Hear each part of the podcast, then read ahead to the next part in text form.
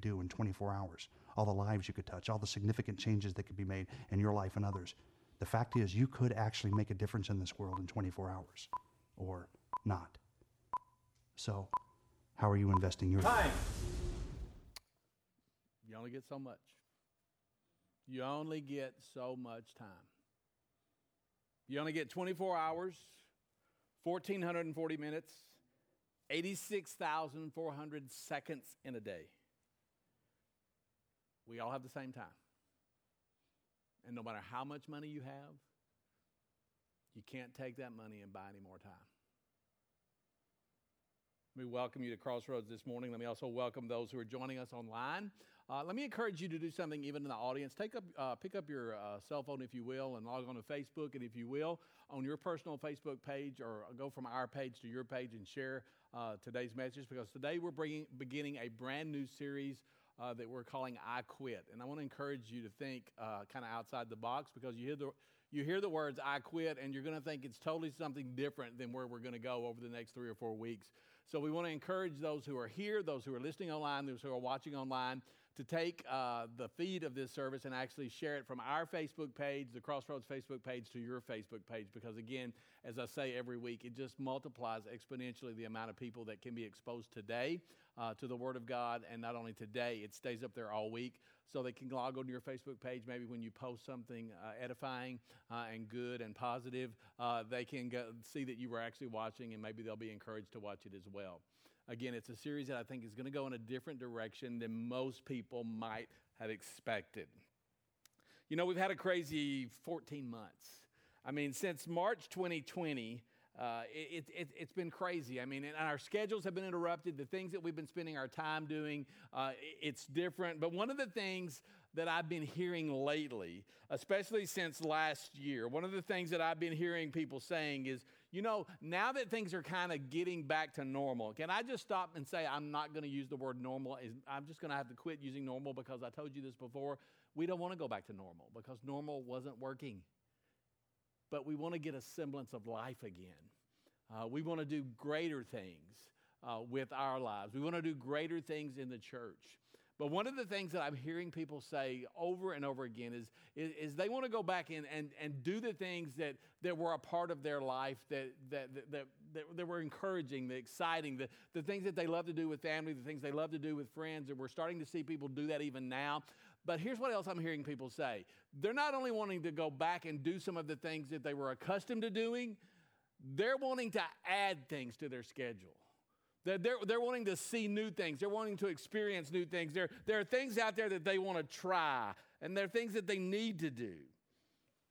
I mean, I've had people say, you know what, I, I have a list of things that, that, that I haven't been able to do, Randy, that I want to try, as well as some new things I'm going to add to my schedule. And, and again, if there's anything, if there's anything that these last 14 months have taught us, they've taught us that we only have so much time and we need to take that time and we need to do things and we need to try things. And we shouldn't let time get by without us doing the things that we want to do. But here's what I'm going to challenge you with this morning go back and think about your life before March of 2020. And, and, as you think about your life before all of this craziness of the last 14 months kicked in, what would be the one word that you would use to describe your life? Because I think all of us have a word that we would say, you know, that we could come together and we could say, you know, this really describes the way my life was before the pandemic, before COVID 19? What, what, what, would be the one word that you would use? And I'm going to tell you what I think unanimously, all of us, it doesn't matter where we are economically, what we make as a salary, it doesn't matter how many kids we have, or, or, or, or if we're married or if we're single. But if there's any word that I think describes most people's life in this culture, in this society, it's the word busy. I mean, all of us would say that we're busy. So, my guess is going to be that, that one of the problems that you're going to face in the upcoming months, especially since we're approaching summer and it looks like summer is going to have some of the same beautiful things that it had prior to COVID 19, we're going to be able to do things and, and go places. But one of the things that I see happening in the upcoming months, and one of the things that I think you're going to have to face in the upcoming months, is trying to fit things into your schedule. And, and again, you're, you're, you're, you're looking forward to the opportunity to do the things, but, but more importantly, I think a lot of you are looking uh, at the opportunity of adding things. And, and if you're looking at trying and adding and doing more things, then, then one of the things that you're facing is that you're facing a schedule that's already packed with things that you know you need to do, things you know that you have to do. So, knowing that that's what most of us want, knowing that that's the direction we're headed, it, it made me think. Perhaps in pursuit of the schedule that you're already making out for your family, for you, for the summer, for the fall, for next year. Perhaps in pursuit of all the things you, that you know you have to do and that you want to do. But in addition to that, all those things that you want to try. Maybe there are some current things Maybe there are some old things that you've been doing for a long time, and maybe you've been doing those old things out of habit. But maybe there are some things that you need to quit. Follow where I'm going? Maybe, maybe there are some things that you need to quit. Maybe as you as you, you step into this next season of life that I think all of us are looking forward to. Maybe as you step into this new season, maybe the answer is to, to, to, to, to have a healthier, happier, and more successful life. Maybe it doesn't lie in all the things that you want to do, but maybe that healthier, happier, more successful life, maybe that life actually lies in what you're willing to quit. I mean, think about it. What are, what are you willing to give up? What are you willing to stop doing? And, and it kind of forces us to ask ourselves the question how do we do that? Because most of the things that you have on your schedule are things that you, you have to do, that you want to do. And then you're wanting to add all of these other things that are new that you want to try to do. So it kind of forces you to ask the question well, how do, how do I do that? How do we quit? Lysa TerKeurst wrote a book several years ago that she called The Best Yes. And I'm sure that some of you ladies in, in, in here have read that book and are very familiar with who she is and, and her writings. But in her writing, Lysa talks and identifies what she says are two of the most powerful words in the world. And, those two powerful words that she identifies, what she says are the two most powerful words in all of the word, the world are the words yes and the word no. Now, what's interesting is this. What's interesting is in the book that she wrote, she goes on to say that if I desire to change the way that in my life I actually am going to use the world's two most powerful words, then it's not going to happen by me just trying harder. It's not going to happen by me just dreaming more. It's not going to ha- ha- happen by me just working myself to death. She says, if I truly desire to change the way that I use the world's most powerful words, then I have to change the approach that I use when I make decisions. I have to change my approach to the way that I make decisions. And it made me think. One of the best ways that I can set this up is, is, is by going to the Old Testament and set this series up by going to the Old Testament because it's in the Old Testament that we find a story that you and I have looked at numerous times. But we find in the Old Testament the story of Joshua. And I know I've talked to you guys about the story of Joshua. More importantly, I've talked to you about the story of Joshua and Caleb. And again, I want to set this up, but as I set this up this morning, I'm going to do it in a context that's refreshing to me because it's a context of the story in uh, uh, of Joshua and Caleb that I have never seen before. And again, it's one of the reasons why I encourage you to always get in the Word, to get in the Bible, to open the Bible and to read it. Let me tell you, you may not understand it. There are things in Scripture, honestly, that I don't even understand. But one of the things that I do know is I will, if I will take the effort to open God's Word, get you a, a paraphrase, the, the, the, the, the message or the Passion Translation. Uh, again, there's another one that I use sometime, uh, the voice.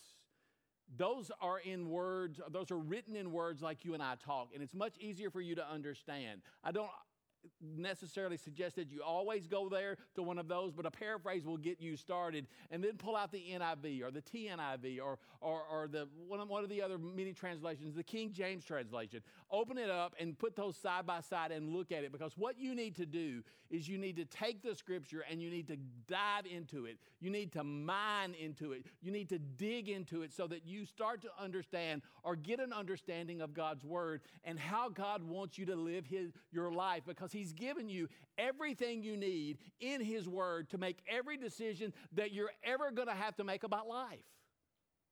It's found in the Scripture. Get in there, mine it out, dig it out, find out what God has to say about it. And the beauty of that is this you can look at a scripture that you have read a hundred times and maybe the last time that you read that scripture, you were on the mountaintop. Life was good. Everything was going right. The marriage was good. The job was good. The money was right. People were treating you right. But then you read that very same scripture in the valley. And in the valley, that scripture, the very same words that you read on the mountaintop, they spoke to you in a totally different way. They showed you that you saw something in God's word that you didn't see when you were on the mountaintop. And that's the reason the scripture tells us that it's alive and active. It's like a, a double edged sword cutting deep. The scripture is like a prism that you hold up to the light and you turn it one way, you see one thing, you turn it another way, you see something totally different, but it's the very same thing. It's God's word. Dive into it, get into it, mine into it, because it's there that you're going to find the answers to the questions of life. And that's what happened to me. I saw something in the story of Joshua and Caleb that I have never seen before. And I have seen that story many times. Because, see, it's in Joshua 14. That's where we find Caleb reminding Joshua, reminding Joshua of the reward that was due to him because of his courage. And that courage happened some 40 years earlier. All those years ago when Moses had instructed 10, uh, 12 men to go into the promised land. To go into the promised land and, and to do reconnaissance, to gather intelligence, to go into the promised land. But it was only Caleb and Joshua who came back with a report and stood strong and told Moses that they believed that the land, the promised land, the land flowing with milk and honey, they believed that that land could be taken. Now, most of you remember that story. A lot of you remember that story, but let me tell you the story just in case. Moses gets to the edge of the promised land and he sends 12 spies into the promised land just to go in and scope out the land. Just look at it. Just do a little reconnaissance and tell us, come, tell us what's there, what you find there, and then come back and give us a report. But when 10 of those men came back, they had a very different report from Joshua and Caleb. Very different. Ten of those men gave Moses this account Moses, we went into the land. It truly is a land flowing with milk and honey. It is a beautiful land. It's amazing, Moses, but the people that live there are powerful. And the cities there are fortified and they're strong. Now, some of the translations say that we looked at that land in, that, in, the promised land and we saw those people and they were like giants. And those 10 men compared themselves to those giants and they said that they felt like that they were ants. So these 10 men who come back and report to Moses, they report from the vantage point of their confidence. They, they, they, come back and they report, report to Moses about whether they felt confident that the Israelites could go in and, t- and take the land. And when they go, when they, when they go and they report to Moses, when they lack the confidence, when they lack the confidence, they lack the confidence that they believe the Israelites could go in and take the land. The thing that I started to see is when they lack the confidence that it could be done, they lack the courage that the Israelites could do it. And even more tragically, in their assessment of the promised land, they lacked the faith that God would be with them. Those 10 spies, those 10 men that came back and reported to Moses, didn't feel like they had the confidence to be able to take the land. I want, to give you, I want you to give this some thought. Those 10 men said, You know, we, we're not confident that we can do it. But Joshua and Caleb didn't come back that way. Joshua and Caleb didn't come back and report to Moses based on their confidence, but instead they reported back to Moses based on their conviction. Though they had seen the exact same obstacles that the other 10 men had reported to Moses, the report of Joshua and Caleb was totally different. Here's the way Caleb told the story two decades, uh, the story four decades later. Here's what he says. I was 40 years old when Moses, the servant of the Lord, sent me from Kadesh Barnea to explore the land. And I brought him back a report according, now look at what it says. I mean, it says it right here according to my convictions. But my fellow Israelites who went up with me made the hearts of the people melt in fear. In other words, he's talking about the other 10 spies. But I, Caleb, however, followed the Lord my God wholeheartedly. So on that day, Moses swore to me, The land on which your feet have walked will be your inheritance and that of your children forever. Let there be no discrepancy this morning. The land of Israel belongs to the Jewish people. The land of Israel belongs to the Israelites. God says it here. The land on which your feet have walked will be your inheritance and that of your children forever. It didn't say for a time limit. Israel belongs to the Jewish people and it belongs to them today and forever because God said it was so. The land on which your feet have walked will be your inheritance and that of your children forever because you have followed the Lord my God wholeheartedly. Now then, just as the Lord promised. Now, look at what Caleb is saying. He has kept me alive for 45 years since the time he said this to Moses, while Israel moved about in the wilderness. So here I am today. Now, look at what he says. This is Caleb, 85 years old. I'm still as strong as the day Moses sent me out. I'm just as vigorous to go out to battle now as I was then. What, what, what, what's he saying? What is Caleb actually saying?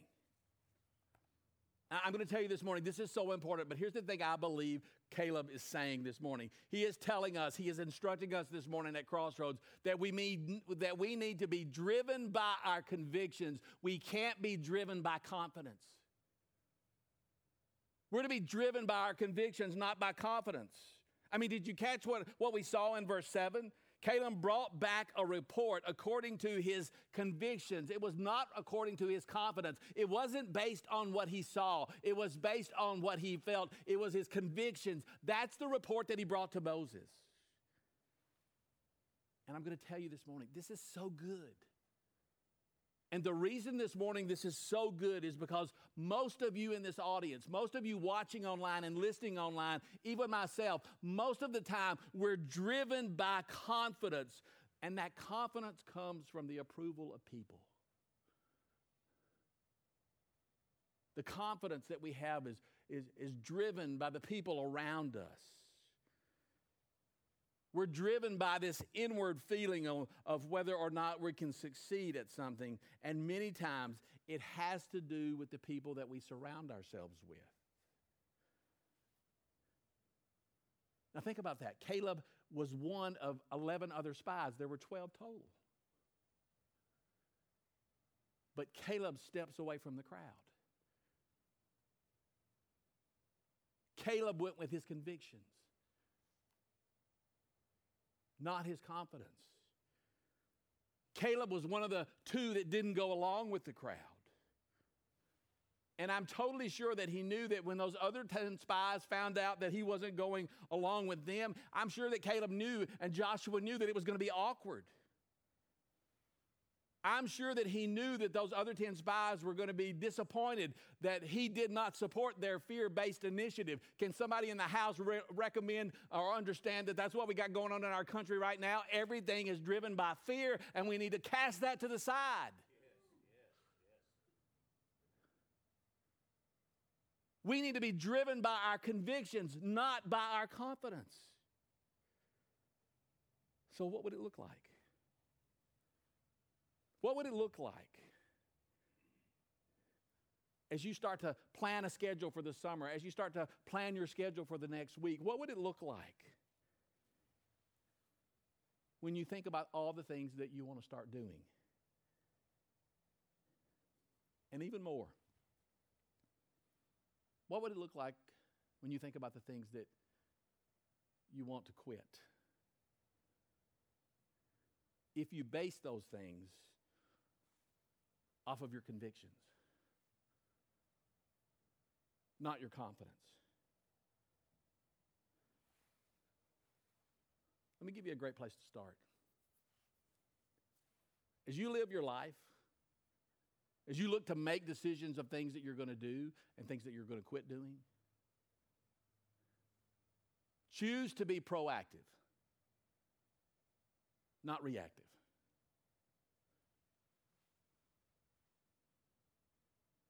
I was talking to a friend of mine the other day, and we were talking about the impact of social media and technology on our lives. And as we were talking, I made the point that, you know, it's so easy for me to allow email to become my to do list. Does anybody know what I'm talking about? I mean, what's the first thing you get up and do in the morning? What's the first thing? But before you, I'm going to tell you, I could almost go in, I, I, would want to, but I could go into many of your homes and I could, you know, sit over in the corner and you were getting up in the morning and I guarantee you the first thing you did before your feet hit the floor, you brushed your teeth or you went to the restroom, I'm going to guarantee the first thing you do is the very first thing that I do. The very first thing I do is I reach over, turn my phone on, and check my email. You might know what I'm talking about? You check your text messages. Yes, because I'm that guy who will text you at 3:30 in the morning because I can't sleep and I will have it there for you when you wake up the next morning so that you know what's going on or what's happening or where you need to be or what I need you to do. That's the way I work. Right, Lori Duff? I mean, I mean, many times it's just, it's just so funny because I mean, when I'm up at 3:30, I expect everybody else to be up, so I'm writing emails and I'm writing to-do lists and things that I need you to do. Again, think about it. The very first thing you do in the morning is you open up the phone and you open up the app or whatever you use, Gmail, you know, Yahoo, whatever it is, and you check your text message and your email. And I told my friend, I said, How can it be that people wake up in the morning and it'd be so easy to wake up in the morning and look at your email and begin to craft what your day is going to look like based on your email? How many of you do that? Because here's the thing I'm going to tell you if that's the way you live your life, if that's what you do, that's a horrible idea. Why is that a horrible idea? Because if that's the way you craft your schedule, is by looking at your email, what are you doing? You're living your life and you're reacting. You're reacting. So ultimately, if this is the way you approach your day and your schedule, that means that tells me that you don't have any time in your schedule, any margin in your schedule to do the things that you're really passionate about. Listen to what I'm telling you this morning. Your emails might need to be on your to do list, but they don't need to be your to do list.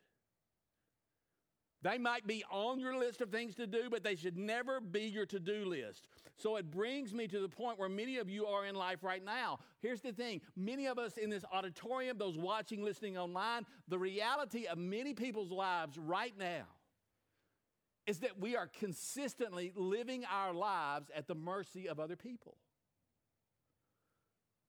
Other people's requests are dictating the decisions in your life.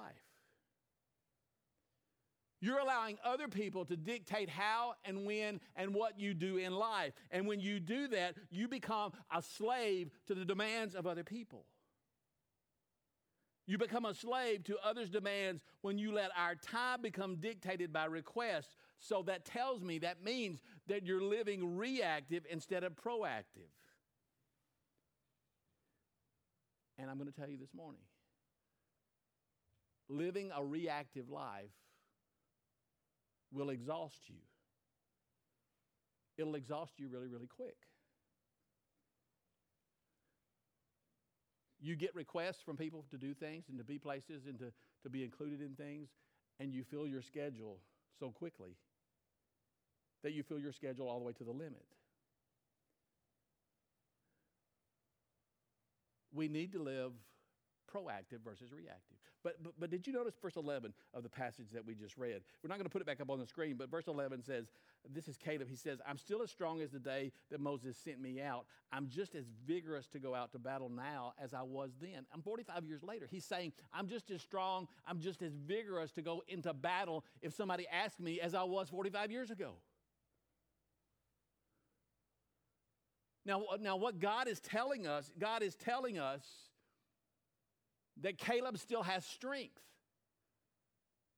And it made me think, it made me look at this and really wonder why is this even in there? Again, this is one of those things that I would be inclined to just kind of read right over and we don't give it much thought. But why did God allow verse 11 of the text that we just read to actually be included in the text? I mean, that's a relevant question that you should always ask. Why is this here? And again, I'm going to tell you this morning we don't know for sure. Scripture doesn't say why God included verse 11. But you have to believe that there's a reason that God goes out of his way to actually include this concept that here is Caleb 45 years later, and he's just as strong and vigorous as he's ever been.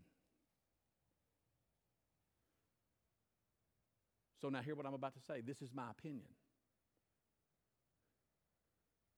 I believe I know why this is in Scripture. The reason I believe that this is in Scripture is simply because it communicates to us that when you're living your life proactively versus reactively, when you're being proactive versus reactive, when you're not allowing your time to be dictated by the requests of other people and the demands around you,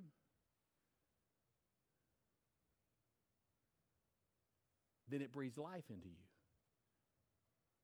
It gives you energy. Because here's the thing we have a tendency, it doesn't matter who we are, what economic scale we are on, we have a tendency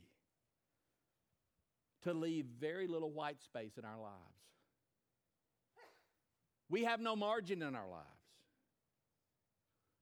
So the result is that we fill up our schedule, we fill up our time with all of these things that we need to do, all these requests that have been made of us, and we try to do all of those things. So what that really does is we live a life that exhausts us.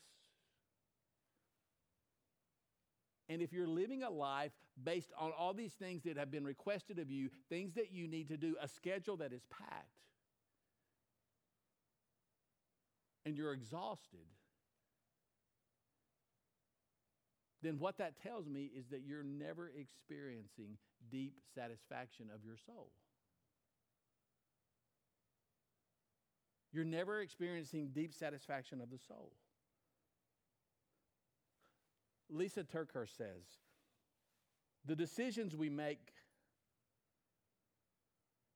dictate the schedules we keep.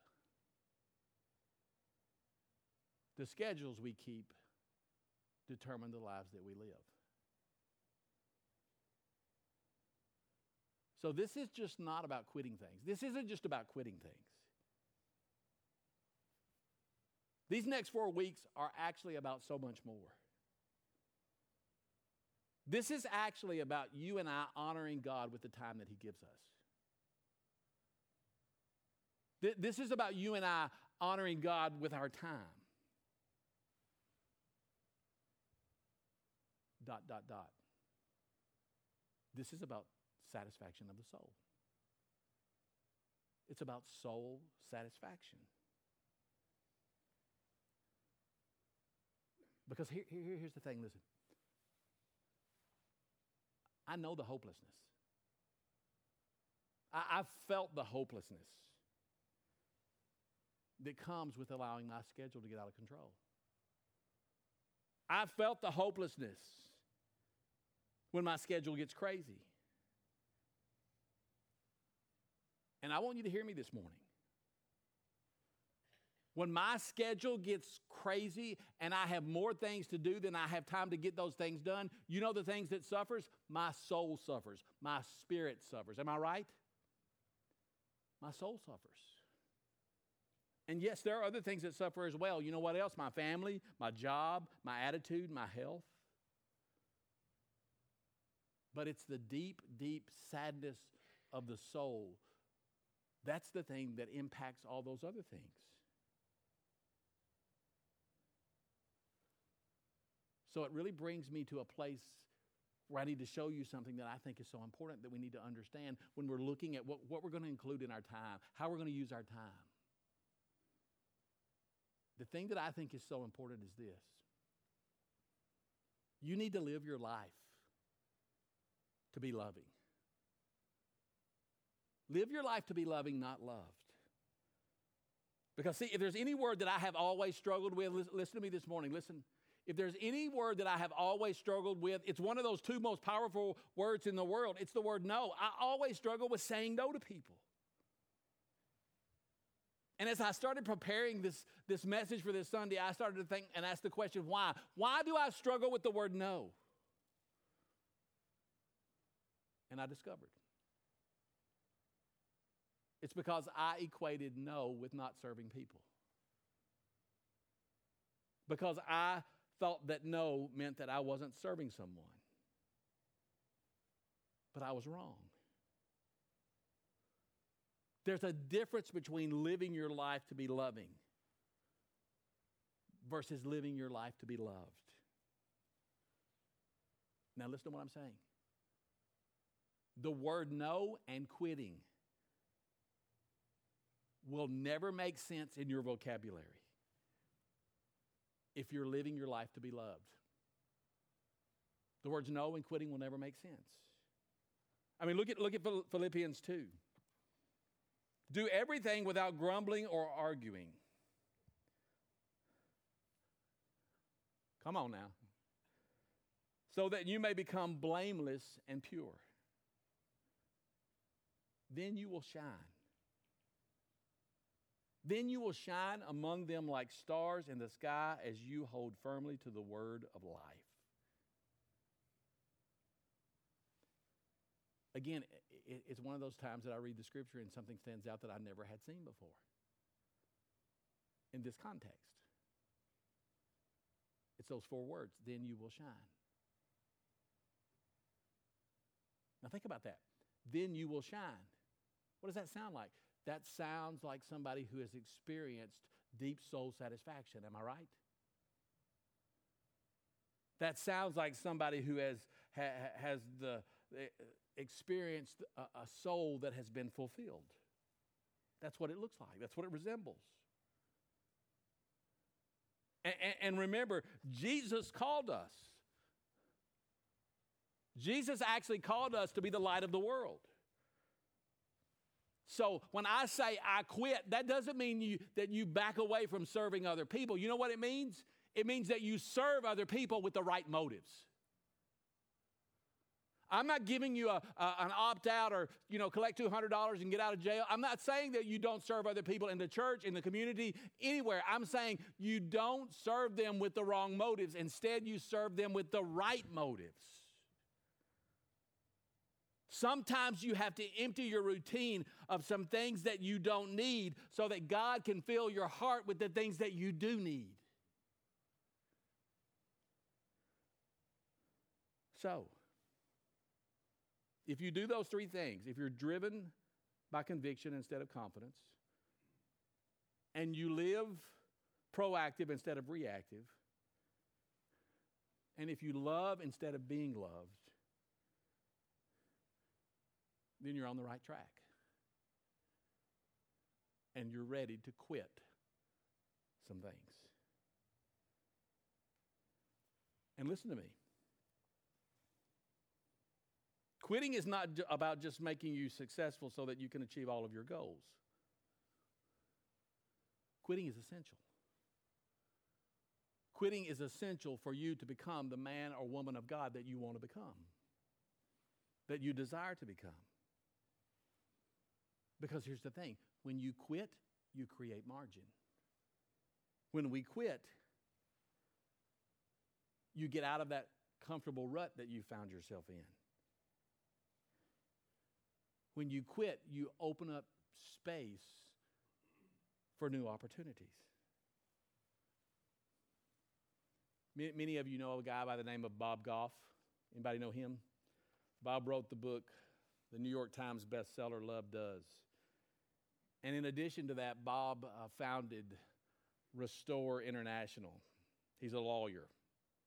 I didn't think lawyers go, could go to heaven, but I believe they can now. I'm just kidding, okay? I have a friend who is a good friend of Bob. As a matter of fact, my friend has been to Bob's retreat in Canada. I think it's in Canada more than a few times. And I heard him tell this story about how Bob does something on Thursday, and maybe he's written this in his books. He calls it Quitting Thursday. Anybody read that? Uh, but this is what Bob Goff does. He calls it Quitting Thursday, where every Thursday he encourages people to quit stuff.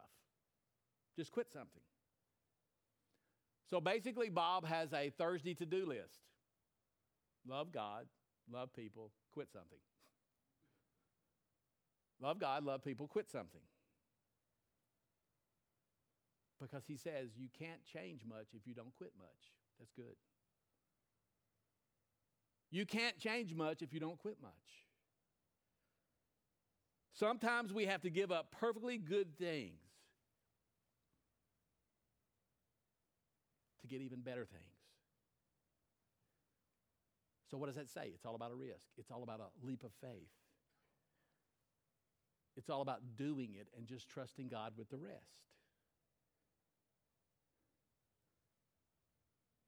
So let me, let me take this one step further. Why? Why, why do we quit? Why is it important for us to look at our schedule and say, you know what, there are just some things I need to give up? Why is it important for me to quit? And I think the best place for me to start is right here. One of the reasons why you need to look at your schedule this week, this month, this year, one of the reasons why you need to quit things is because this busyness does not equate to extra time. See, we live in a culture that says if we're busy, we're accomplishing things. We think that if we're in a hurry, that somehow we're storing up extra time, but that's simply not happening. Let me tell you, if you are in a hurry, you're storing up something. You know what you're storing up? You're storing up impatience and frustration and anger and stress. That's what you're storing up. You're not storing up extra time. Busyness will not equate to you having extra time in your already busy schedule. So we have to make the brave and obvious choice to look at our schedule and eliminate things and to quit things. Here's another reason why we quit because busyness does not equate to value. See, here's the problem. If left unchecked, I often drift toward valuing something else more, and that something else that I will value, I'm talking about me, Randy S. Cook, is busyness. If left unchecked, I will evaluate busyness more than other things. Because our culture today often puts greater value on busyness than it does on deep connectedness and friendships with other people. Why? Why, why would it do that? Because we become convinced. We become convinced that if we're not busy, then we're not valuable. We have to be busy. But deep transformation does not happen where you value busyness and achieving over loving and serving other people. I told you this several weeks ago. You can't live a hurried life and a compassionate life at the very same time. It just won't work. It's our love of speed, our love of, uh, uh, of our obsession with doing more and more in less and less time. That obsession has gone too far.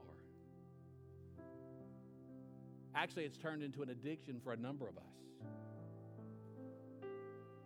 And that, that addiction has manifested itself because you and I are overcommitted and overburdened and overwhelmed. But Jesus comes along, and here's what he says in Matthew chapter 11. He says, Come to me. All of you, you who are weary and carry heavy burdens, and I will give you rest. Take my yoke upon you. Let me teach you, because I am humble and gentle at heart, and you will find rest for your souls. For my yoke is easy to bear, and the burden I give you is light. Let me tell you, it's time to stop. It's time to stop feeding that always, I've got to always be on monster. I know many of you. It's time for you to stop feeding the monster that you've always got to be on. You've always got to be do something. See, here's the thing anytime you want to start doing something, you've got to quit something else. Anytime you want to start something, you've got to quit something. So make the most of your time because you only get so much. 24 hours in a day,